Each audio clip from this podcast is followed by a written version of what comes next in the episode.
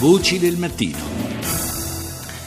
Do il buongiorno al direttore di analisi difesa Gianandrea Gaiani, buongiorno. Buongiorno, buongiorno a voi e ai radioascoltatori. Parliamo di Alleanza Atlantica, la Nato è, è riunita da ieri, un, eh, un, vertice dei ministri della difesa eh, dell'Alleanza Atlantica, eh, dal quale emerge ancora una volta eh, una spinta piuttosto marcata a eh, evidenziare la, diciamo, la natura antirussa del, della Nato. È una cosa che è stata eh, sottolineata di recente anche dal segretario generale Stoltenberg da, eh, diciamo anche dal, e soprattutto dall'amministrazione americana e, e, che però suona forse un pochino anacronistica nel mutato eh, scenario mondiale di questo periodo. Ma la cosa che forse colpisce di più è che la Nato, composta da 28 paesi, parli come, eh, una, come con la stessa voce del Pentagono. E quindi dove un'alleanza nella quale il ruolo degli europei, sappiamo che molti paesi europei hanno un atteggiamento molto più accondiscendente nei confronti della Russia, certo più accomodante, si cercano intese da dopo la crisi ucraina, ecco l'opinione degli europei, tra cui anche, anche l'Italia, sembra quasi scomparire nelle dichiarazioni mm. ufficiali, come se gli angloamericani insomma, dominassero l'alleanza atlantica anche nella, nella comunicazione.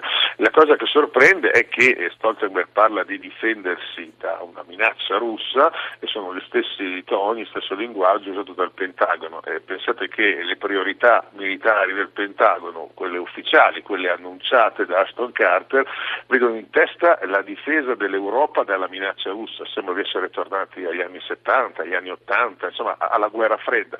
Poi arrivano altre minacce, quella cinese, quella nordcoreana, quella iraniana e per il Pentagono solo quinta arriva la minaccia dello Stato islamico. Ovviamente per gli europei forse la percezione è diversa perché siamo più vicini al Medio Oriente, più vicini alla Libia, perché a Parigi non si aspettano le, arma- le orde sovietiche dall'Armata Rossa, ma ci si accorge che possono scorazzare i commandos dello Stato islamico. E questo insomma crea forse anche una difficoltà nel percepire ancora la Nato come uno strumento idoneo, adatto alla difesa dell'Europa l'Europa dalle sue reali minacce. Tra l'altro c'è una sollecitazione continua da parte dello stesso Stoltenberg a eh, aumentare le spese per la difesa, in particolare da parte del, dei membri europei. Eh, ricordiamo che l'accordo eh, che, che, vincola tutti i paesi aderenti è quello di eh, tenere le, il livello delle spese destinate alla difesa sul 2% del PIL, in realtà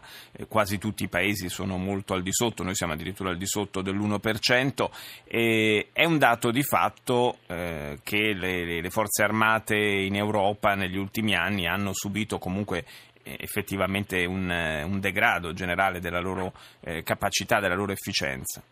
Sì, l'Europa e anche i dati sulla spesa militare globale per macro regioni, l'ultimo il Military Balance reso noto a Londra due giorni fa, evidenzia come l'Europa eh, continui a essere un'area del mondo dove si spende sempre meno per la difesa, mentre ad esempio l'Asia è, è un paese dove la spesa militare come il Medio Oriente sta esplodendo. E questo addirittura io credo sia una conferma di come le, le interpretazioni della Nato non siano poi così realistiche. Il, L'Asia vede esplodere la spesa militare perché c'è una minaccia cinese percepita da tutti i paesi della regione come una minaccia soprattutto sul mare piuttosto eh, pressante ed esistente, insomma è concreta. Così il Medio Oriente, dove il confronto fra sunniti e sciiti, fra l'Iran e i suoi alleati e i sauditi e, e i loro alleati è, è, una costante ed è una, sono guerre che possiamo vedere, di cui possiamo leggere tutti i giorni sui giornali. Ovviamente la percezione invece in Europa che ci sia una minaccia soprattutto a est è una percezione di fatto inesistente, se non per alcuni paesi dell'est Europa che hanno tradizionalmente e in maniera anche giustificata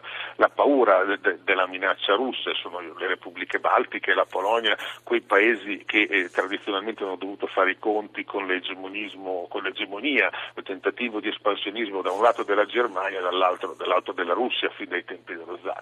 E c'è di fatto il problema che noi europei spendiamo poco per la difesa rispetto forse alle nostre esigenze, ma forse spendiamo anche male, nel senso che non abbiamo priorità strategiche autonome che ci consentono di far fronte alle minacce reali che, eh, che, che dobbiamo vivere. Lo dimostra il fatto che nelle crisi che ci circondano, pensiamo alla Libia, pensiamo sì. alla guerra in Iraq e Siria, l'iniziativa europea in quanto Europa eh, non c'è e quando c'è lascia, lascia sorpresi. Pensiamo alla richiesta formulata ieri dalla Nato dalla Turchia e sostenuta dalla Germania di impiegare la Nato per gestire le crisi migratorie. Che è un tema che verrà affrontato proprio oggi. Al, dai ministri della difesa della Nato, tra le altre cose. Oh.